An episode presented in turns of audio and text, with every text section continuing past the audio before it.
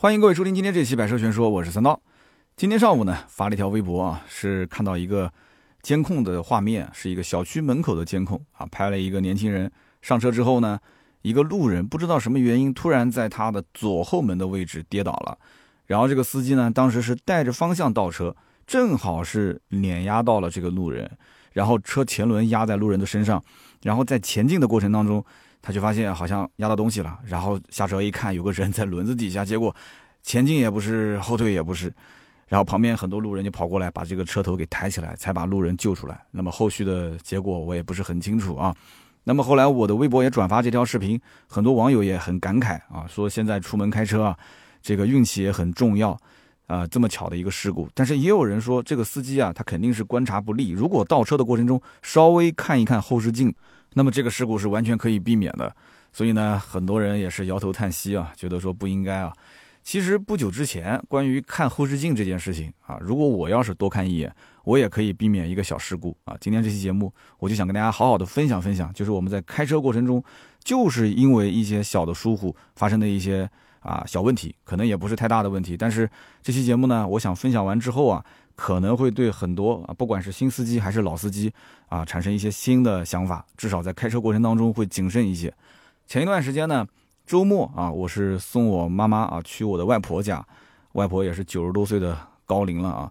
那么外婆住在我们城南的一个小村子里面，这个村子里面呢，路是非常窄的啊，窄到什么程度呢？基本上就是一辆车开过去，对面来一辆车的话，那他必须要倒走，但是他倒的话也很麻烦，他那条路不是直的。所以就基本没人敢把车开进来，那么我们都是停在什么地方呢？就是在村头啊，前面有一个河埂，我们是停在那个河埂的旁边。但是呢，这个周末啊，很多年轻人会过来看老人，所以因此河埂上的这个停车位也不够用。其实严格意义上讲，那都不是停车位，就是河埂的这个路稍微宽一点。那么大家呢就靠这个马路边上去停。那么那一天呢，我是送我妈去看我外婆。然后在村口停下来，然后我的后备箱里面还有一些东西，我就让我妈先下车，然后把东西呢就拿下来啊，关上后备箱，我就准备去停车了。正好不远处我看到有一个空的停车位，再往远处看，基本上好像就没有停车位了。所以那个时候我其实心态是有一点点急的啊，我心想后面马上要是开来一辆车，我稍微慢一步的话，这个车位就没有了啊，找不到停车位很麻烦。所以呢，我当时有点心急，我因此呢就把后备箱一关。我就直接上车启动，就过去停那个车位了。然后我的车开出去不到十米，就听到轰隆一声啊！我的右后方轰隆一声，我当时心里面咯噔一下，我心想肯定是坏了，撞了什么东西了，是吧？这么大的一个声响，那说明撞得很重啊。然后我就下车去转了一圈，哎，结果转了一圈发现前保杠、后保杠都没有问题。然后我就趴在车子底下看，车底下也没有障碍物。我当时就奇怪了，那这个轰隆一声是从哪来的呢？然后我想前保后保四个一字板都没问题，底下也没问题，那我就最后肯定是查四个门板是吧？后来我就仔细检查了一下四个门板，发现在我的右后的车门上有刮擦的痕迹。然后我就看一看周边的环境，我心想这怎么可能会刮到我车门呢？后来我就发现旁边有一根电线杆，啊，然后我就回去看了看电线杆，电线杆上面有一丢丢的啊小刮擦，因为电线杆是比较粗糙的嘛。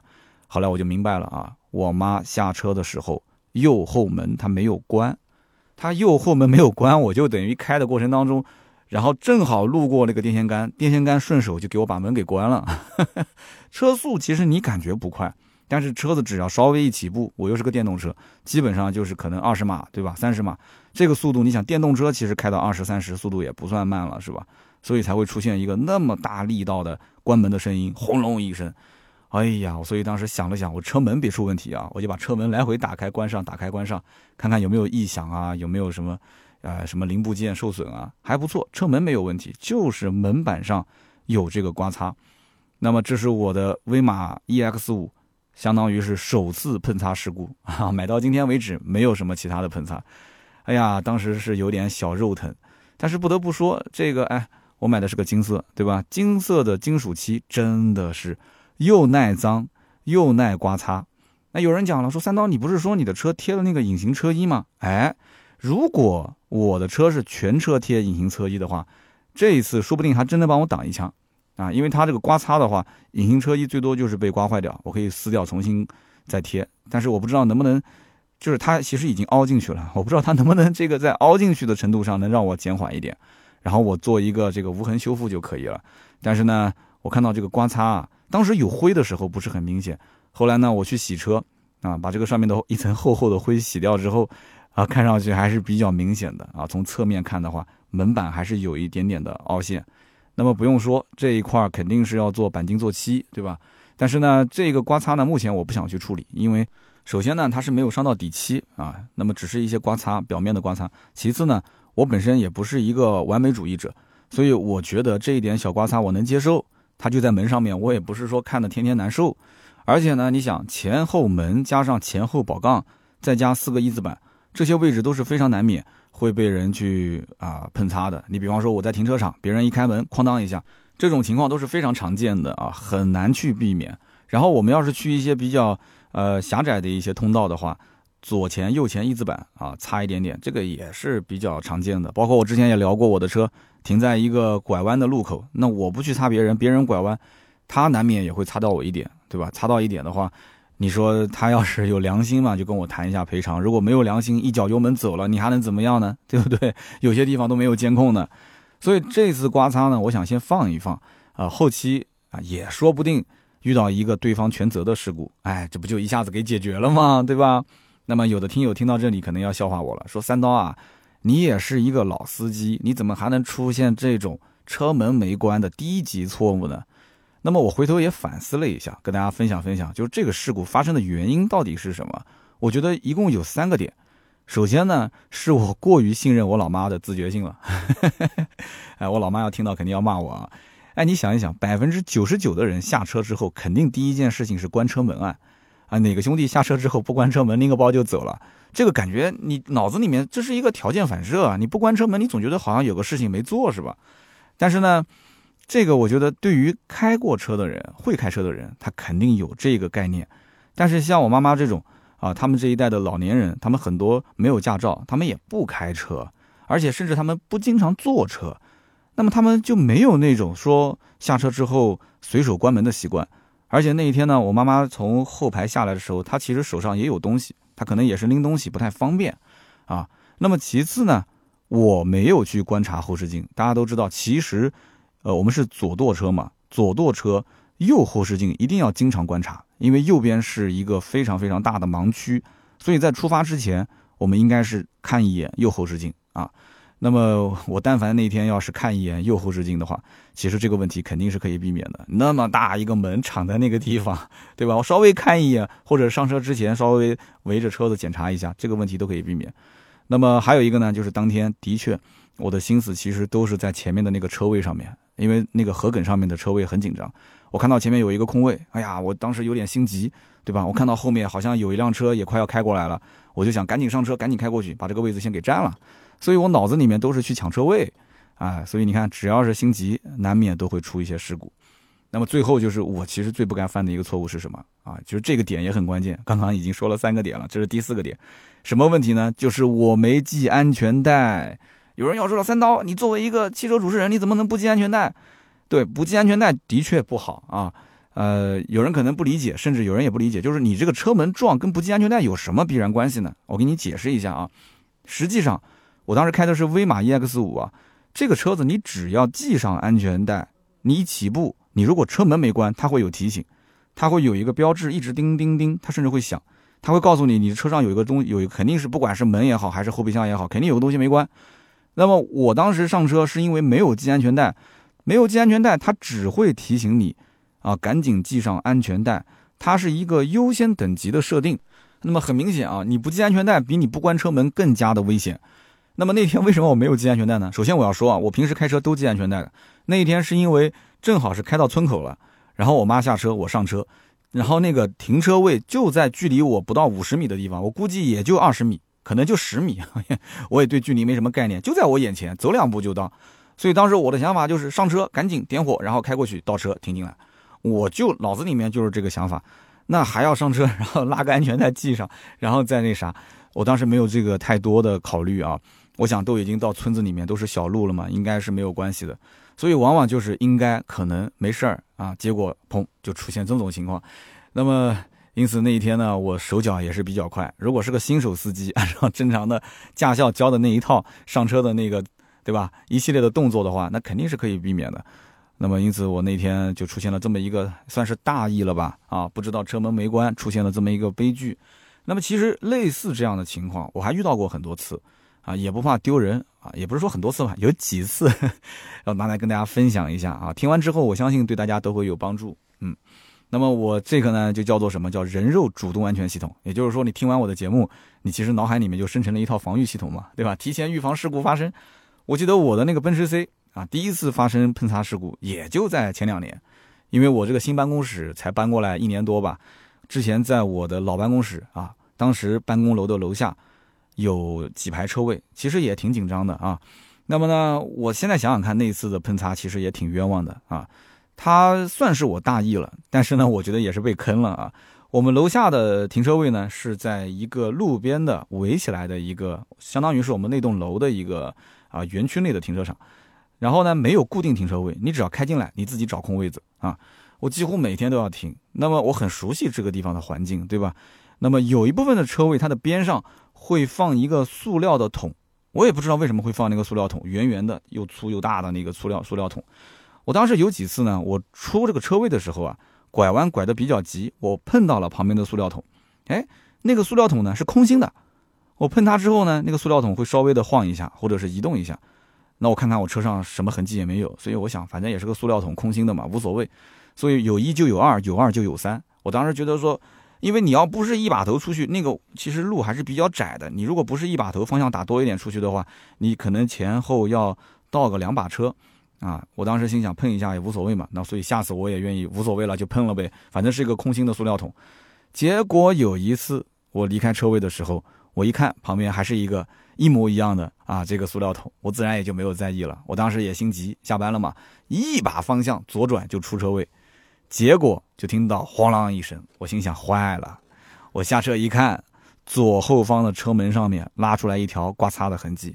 哎，我当时就奇怪了，这塑料桶怎么会今天平时不刮，今天就刮了呢？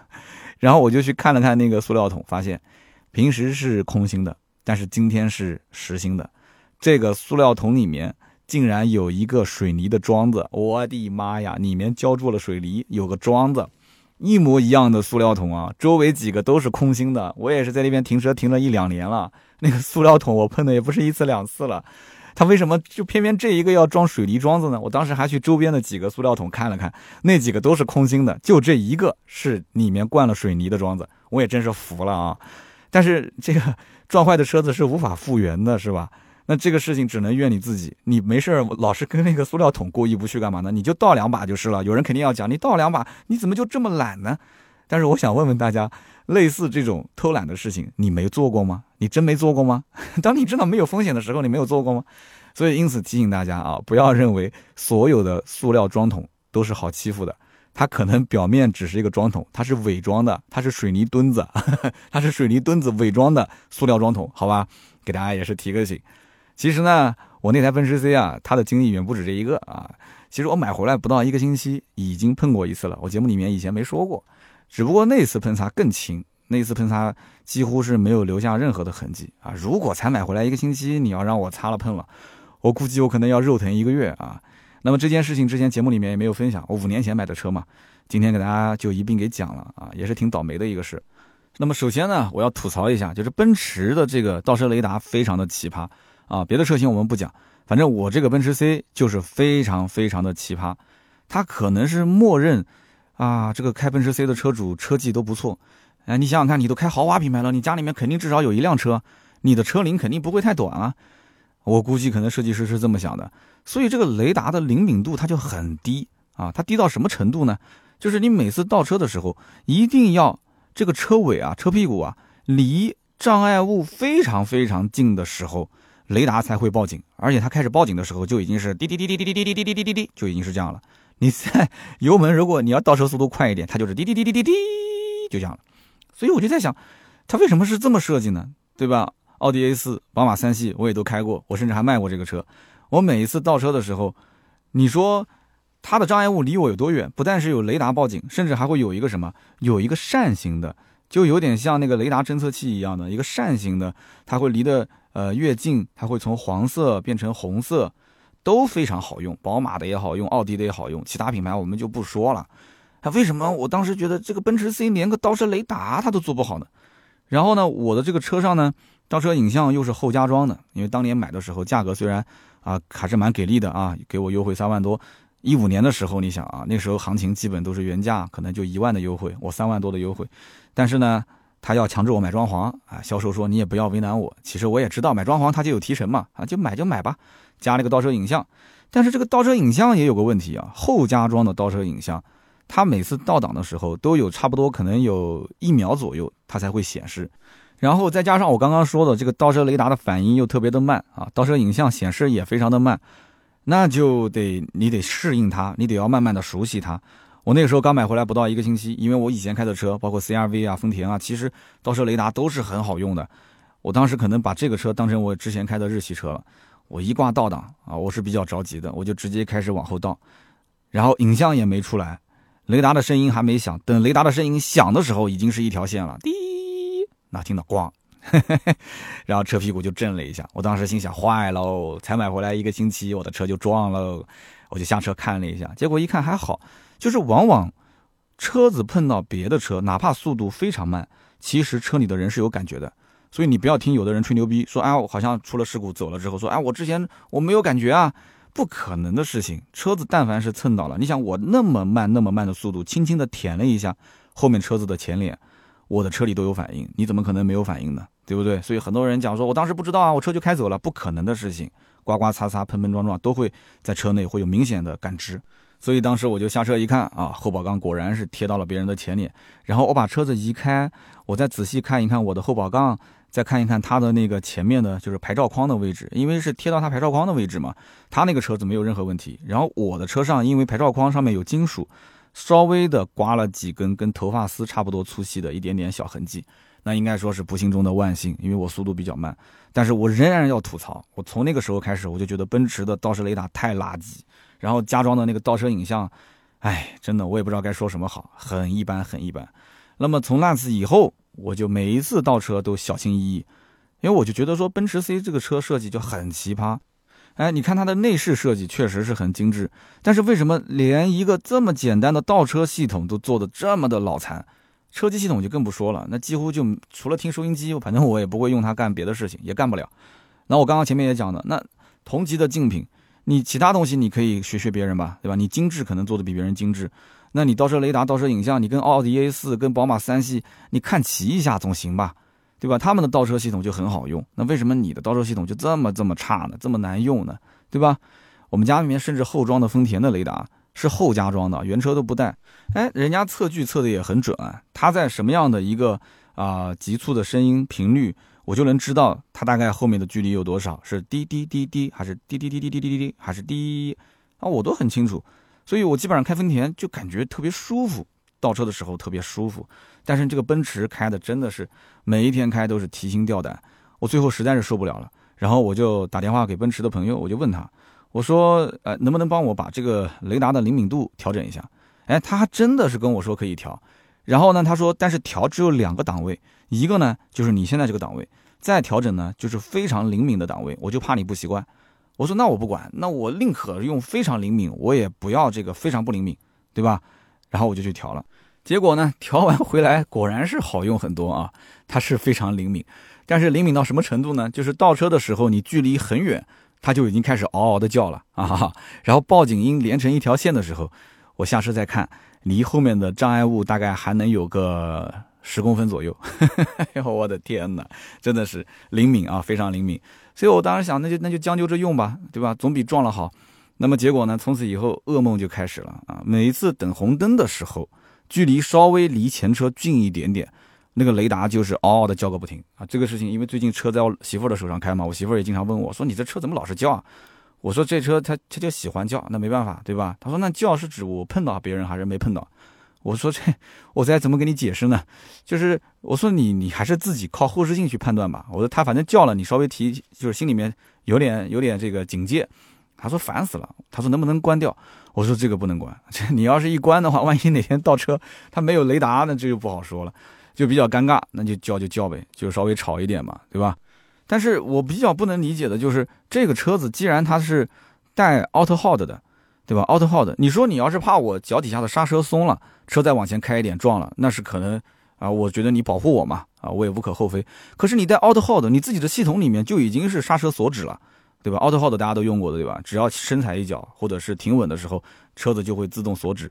那你说都有这个功能了，你还叫啥呢？在那边叫？而且不仅如此，我的车还带车辆启停功能。它不但是车子刹车已经刹住了，而且车辆的发动机、引擎已经熄火了。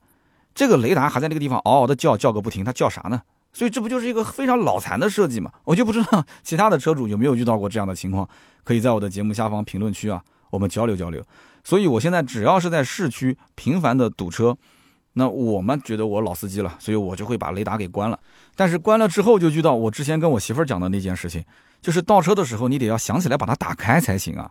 我有一次就是忘了开，忘了开，然后呢，我当时倒车，幸好我还是有个习惯，喜欢看两边的后视镜啊。我一般倒车进到位子里面，我会看一下跟左右两台车的后视镜要平齐。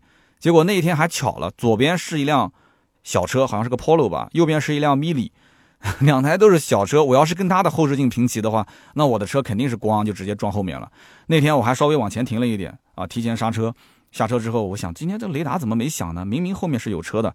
下车一看，我的车屁股跟后面那台车啊前后大概也就不到两公分啊，就差一点点就给撞了。所以就真的是用的怎么都不顺手。那么我那台威马的 EX 五有没有类似的情况呢？其实也有啊，威马的 EX 五在等红灯的时候，它也会报警。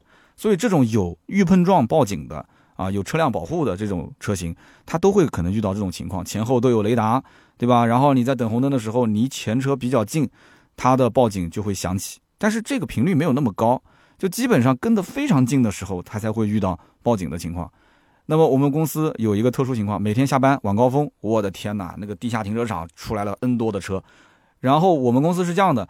东边和西边两条路汇聚到一个路口，然后从南边的一个门出去，啊，南门出去。那么这两条路上迎头开，迎头开。如果保安在这个路口指挥一下，啊，东边放个两台车，啊，然后西边放个两台车，啊，这样子还好，还比较有秩序。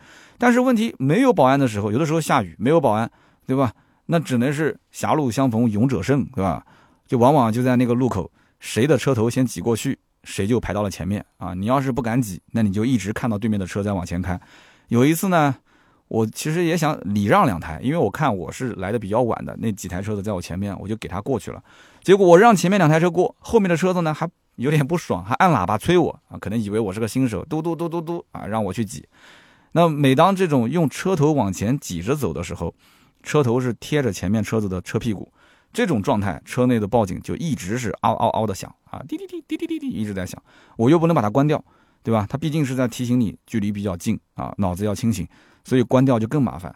那么刚刚我也讲了，特别是下雨天，下雨天有一次我就遇到这种情况啊，下班的高峰期，然后东西两路车辆开始会战，哈，会战阶段，然后我就埋头迎战，对吧？我在想赶紧往前挤啊，赶紧往前挤，然后快到路口的时候，我看到前面有一个车辆反应稍微慢了一点，好，我一脚。啊，就不是油门了，一脚电门，我是准备一头扎进前面那台车的车屁股，然后车头朝南，啊，不就从南门出去了吗？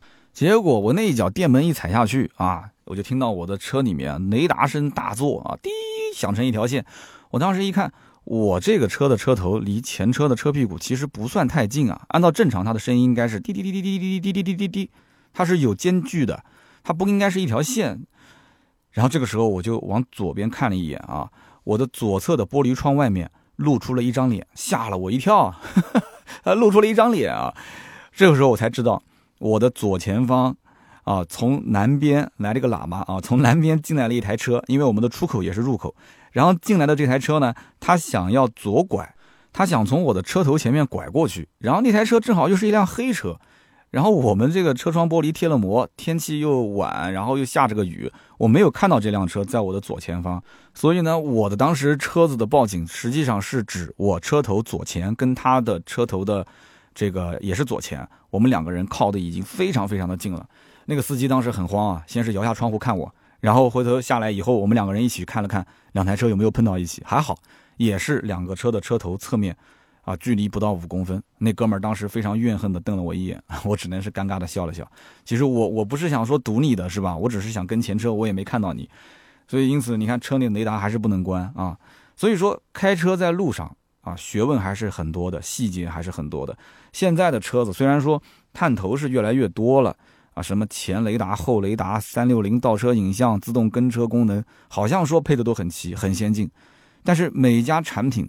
其实它的灵敏度、反应的时间、提醒的方式都不相同。如果你要是第一次上车开一款新车，我个人建议是先摸清楚这一套系统的运作机制啊，它的反应速度、它的间隔时间，你再用它来辅助你去驾驶。你不要过于自信啊！原来老司机的就是开车去判断距离呀，就那一套是不能丢的。你完全依靠这些东西是不行的。而且这里面我也想问问厂家，就为什么有三六零全景影像？加上前后雷达的，甚至侧面都有雷达的这些车，它就不能弄一个上车前的自动检测呢？我指的上车前的自动检测是什么意思呢？就这个功能很实用啊，就是每当我们拉开车门的时候，其实这个时候应该是前后的影像和雷达都启动的时候，这个时候应该是自动去监测一下周围有没有障碍物，甭管是大的、小的、高的、矮的，你都给我检查一遍。哎，你在路上开车的时候，你不是也能检查周边的一些障碍物吗？那你为什么停车在那个位置的时候，就是当我正准备起步之前，不能帮我去检查一遍呢？啊，然后当我们打火的那一刹那，你就可以开始提醒驾驶员啊，比方说在你的行进的往，你车子肯定是先开出去嘛，在你的行进的这个路面上，其实是有障碍物的，你需要提前规避风险。啊，你甭管是大的、小的、高的、矮的。所以，我们今天开头说到的那个人伤事故，如果说要是有这么一个功能的话，车门一拉开，一上车啊，我正准备启动，然后准备倒车的时候，他就告诉你，你不要倒了，后面有一个人啊要过来了，或者是怎样，这个其实就可以完全避免他的那一起事故。那个人当时是在他的左后门摔倒嘛，他当时车子在往后倒，所以我当时我就在想，我的威马车门没有关，这套系统它连。安全带没系，加上车门没关，这两件事情都不能同时提醒，啊，你说你还能指望它什么呢？它肯定是优先级去提醒你要去系安全带，但是你车门没关，难道这件事情不优先吗？车门没关在路上开其实也是很危险的，但它不可以同时提醒两件事情，所以我觉得这个是厂家应该稍微想一想的。当然了，大家也不要骂我说三刀，你看你安全带又不系，车门又不关，那你还开什么车呢？你骑电动车算了，是吧？啊，我确实最近我也在想，我可能我这智商也不适合开车了啊，我还是回到我的雅迪电动车上 算了啊。哎呀，如果有这个功能，我那次事故其实是可以避免的。那么最近两年，大家可以发现买的一些新车，可以说智能化程度是越来越高，但是我们也会发现，所有的车辆的功能同质化的程度也非常高。就除了车内说可以上网啊，可以去娱乐之外。其余的一些主动安全功能啊，基本上都是车道偏离预警、车道保持、盲区监测、ACC 自适应巡航、主动刹车之类的啊，这些名字都已经说烂了啊，大家都很熟悉了。就很明显，大家每个厂商都是基于第三方提供的啊相关的技术、供应商的技术，然后拿到自己车上做匹配。但是客户其实对于安全的需求是永无止境的。你看我今天光节目里面我就提出了一两点、两三点，对吧？至少我们今天这个节目分析下来，我会发现。当驾驶员在上车起步的那一刹那，其实有很多风险是非常难避免的。哎，厂家是不是应该好好的想一想，怎么去解决在起步阶段这个安全隐患的排除？这个也很重要啊，对吧？经常我们看到有的小孩在车子前头玩，啊，大人在那边搬东西，上车之后一脚油门，结果，对吧？不幸的事情就发生了。所以，并不是说一定在高速行驶的过程中才会遇到最大的风险。起步阶段的风险往往比高速驾驶还要高，为什么？其实很简单，大家想一想，驾驶员在高速行驶的时候，人的状态是高度紧张的，对吧？但是很多人在起步阶段，他其实是放松警惕的，而且现阶段很多人上车第一件事情，他不一定是点火启动，他可能是在看手机，为什么呢？他会觉得说，我一会儿要开车了。啊，有的是开可能几十分钟，有的甚至要开几个小时，他可能看不了手机，那怎么办？那我就先把手机上的信息处理一下啊，然后呢，放下手机的那一刹那，挂档起步，其实它的周边环境已经有变化了，对不对？即使没有变化，放下手机挂档起步，有的人也是匆匆忙忙的，他也不会去太过多的关注周边的环境。哎，你想想看，如果这台车它连等红灯的时候都会报警提醒啊，有障碍物，有障碍物。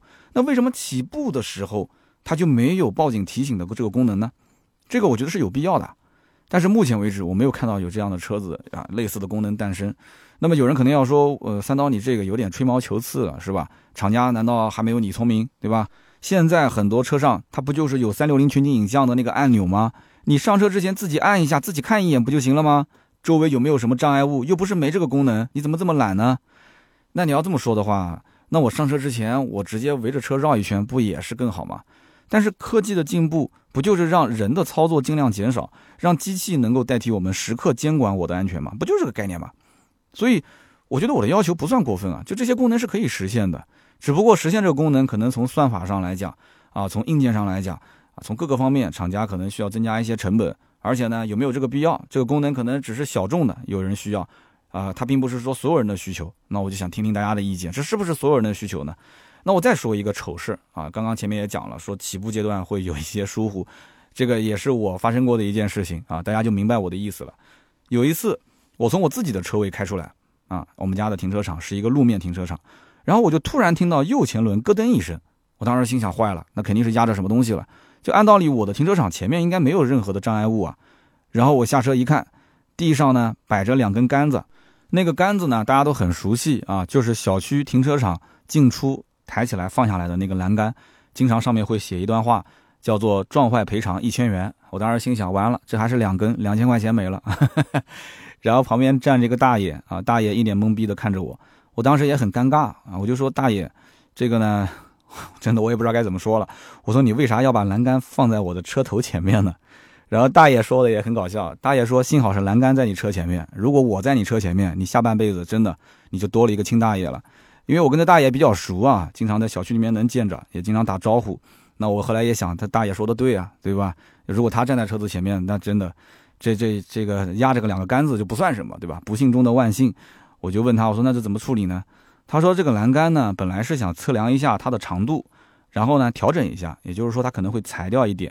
啊，他看了一下我当时压的这个距离，他说：“哎呦，算了算了算了，对吧？”他当时是因为转身回到工具房拿工具，就那么一刹那，出来的时候，我就咔嚓一下把他那个栏杆给压了啊，给他压扁了。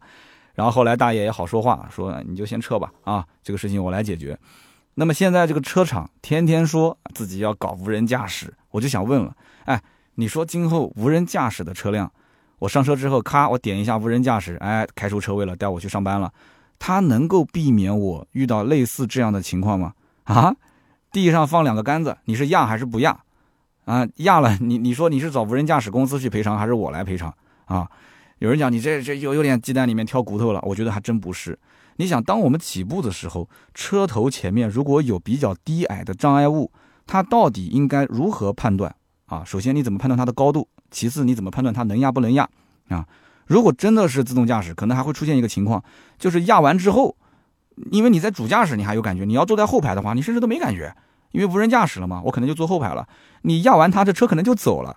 到最后的场面，我都能想象得出来，老大爷在后面追，哎呀，三刀啊，你把我东西给压了。然后我坐在后排，窗户关着啊，车内的隔音越来越好，对不对？我什么也听不见，我玩着手机啊，就开心的笑啊。大爷在后面跑，我在里面笑。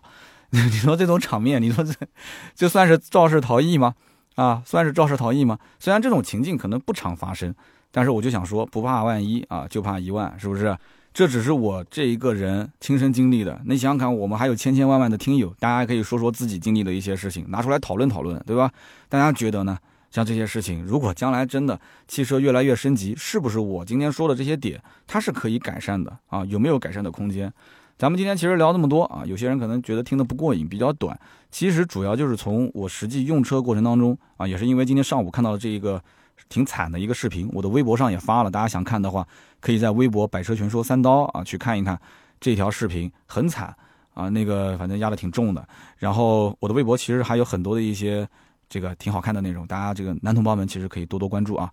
然后遇到了这些在开车过程中的一些小 bug。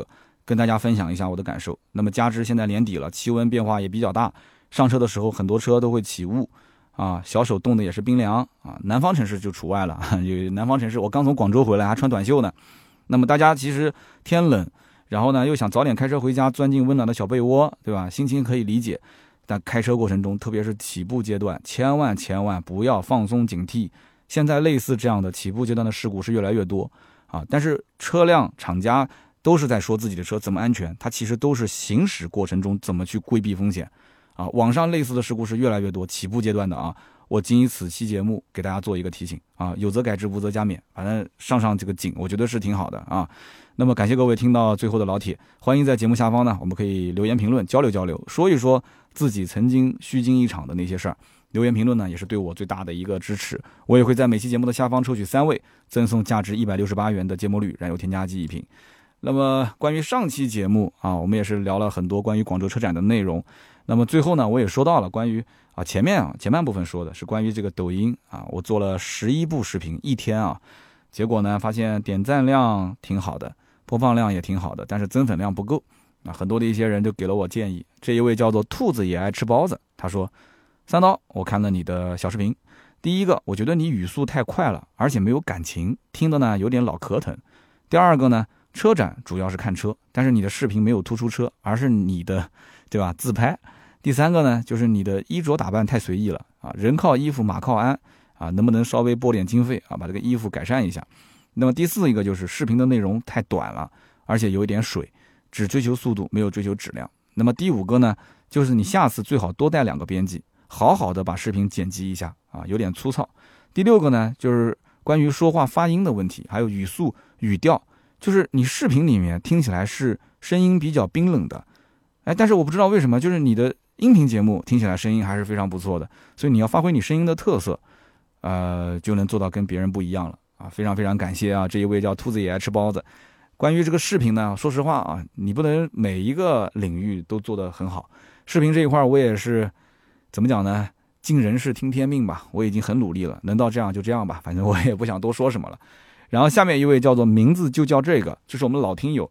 他给我提供了一组数据啊，这哥们儿应该说非常专业。他说广州车展啊，三刀你提到那个五百万的流量的视频，应该不是凯酷就是零上啊，对的，就是零上的那一条，没错。他说其实五百万的流量啊，对于一个这个抖音的创作者来讲的话，他如果一点八万的点赞量还是算比较少的。通常一个爆火的视频，它的点赞率和播放量的比率应该在百分之三以上。三刀的这两条视频其实流量还是比较好的。那是因为它的完播率很高，但是呢，它的点赞量少，所以呢，内容的质量还是要提升。另外就是涨粉的问题，其实三刀你一百九十万个赞，四十八点九万的粉丝，这个叫赞粉比已经非常高了。哎，他跟我提到了一个赞粉比，我还第一次听说啊，点赞和转粉的比例。他说赞粉比但凡在六比一，都是属于啊垂直领域非常专业的内容，转换率很高的。那么三刀你的赞粉率已经达到了五比一，可以说非常不错了。所以不是说垂直度不好。而是你的赞太少，那是因为什么？是因为你吸引广域流量新人的效果不是很好，所以你可以试着把你的内容啊往广域流量里面做，就不要再垂直在汽车这个领域里面，对吧？那么另外就是广州车展，你这个整个标题啊、封面啊啊做的也比较的粗糙，所以对你的转粉量会有一定的影响。所以希望三刀加油啊，非常专业。所以以后有什么事儿啊，我觉得我也不要给我们同事开会了。我就在节目的最后这半段跟大家来聊一聊，我感觉真的高手太多了啊。那么第三位听友他说啊，他的名字叫做车子的梦想。他说我是一名程序员，我也是听了三刀很久的节目，但是没有留言的人。我不留言，并不是说我不喜欢，也不是不支持，可能就是我们这种性格啊。可能很多听友也是这种性格吧，就是说只听节目不留言。那么今天我听到三刀讲说，哎，他要在抖音上发力了，所以我特意卸载了。啊，很久很久没有安装的抖音这个软件，然后我今天又把它给装上，用行动来支持三刀，希望三刀能够持续输出更好的节目，坚持自己的观点，做有立场的节目。首先一点啊，我想告诉你，你可以把抖音再卸载了，因为抖音呢，我还不是日更，我也就是一个星期可能更个三条左右。那么对于我来讲，抖音就是因为大家都在做，我总觉得好像我不做吧，有一点被时代抛弃的感觉。但是做到现在，对吧？大家也都看到了，做到现在，我的流量也好，我的内容也好，啊，其实从零开始，我从四月份开始做到现在，快五十万粉丝，说差也不算差，但是说好，那比我优秀的多太多了，是吧？只能说我是尽力了，啊，你要说希望三刀能发力，这个其实发力很早就发力了，然后你希望我今后再多多发力，然后再怎么把精力用在这上面，我觉得我不是这么想的，我更多的还是。要想着怎么把音频节目做好，这才是我的一个拳头产品。而且这么多的好朋友等着听我的节目，我觉得我的精力真的应该是，我不讲说百分之百，至少百分之九十要放在音频节目上。所以希望大家多多支持我的喜马拉雅的音频节目。好的，那么以上三位就是上期节目的中奖的听友啊，尽快联系盾牌四六四幺五二五四。也希望大家在本期节目下方多多留言啊，支持支持我们。然后呢，最近啊，我们的定制的靠垫和头枕啊，你可以放在车上，也可以放在你们家的椅子上啊。靠垫跟头枕要上线了，这应该是呃除了我们的车贴以外，第一个量产的定制化的产品，还是非常不错的。头枕跟靠垫上都有一个烫金的。百车全说的 logo 啊，如果大家啊买了新车，或者说家里的车上需要的话，你可以买啊。你如果是在办公室里面，你觉得呃座椅不够舒服，你想放一个靠垫，放个头枕也没有问题，价格还是比较劲爆的啊。是我们自己定制的百车全说烫金 logo 的头枕和靠垫，可以关注一下四六四幺五二五四这个微信盾牌会在朋友圈，包括我们的群里面。会给大家做及时的上线的通知，好吧？那么今天这期节目呢就到这里，我们周六接着聊，拜拜。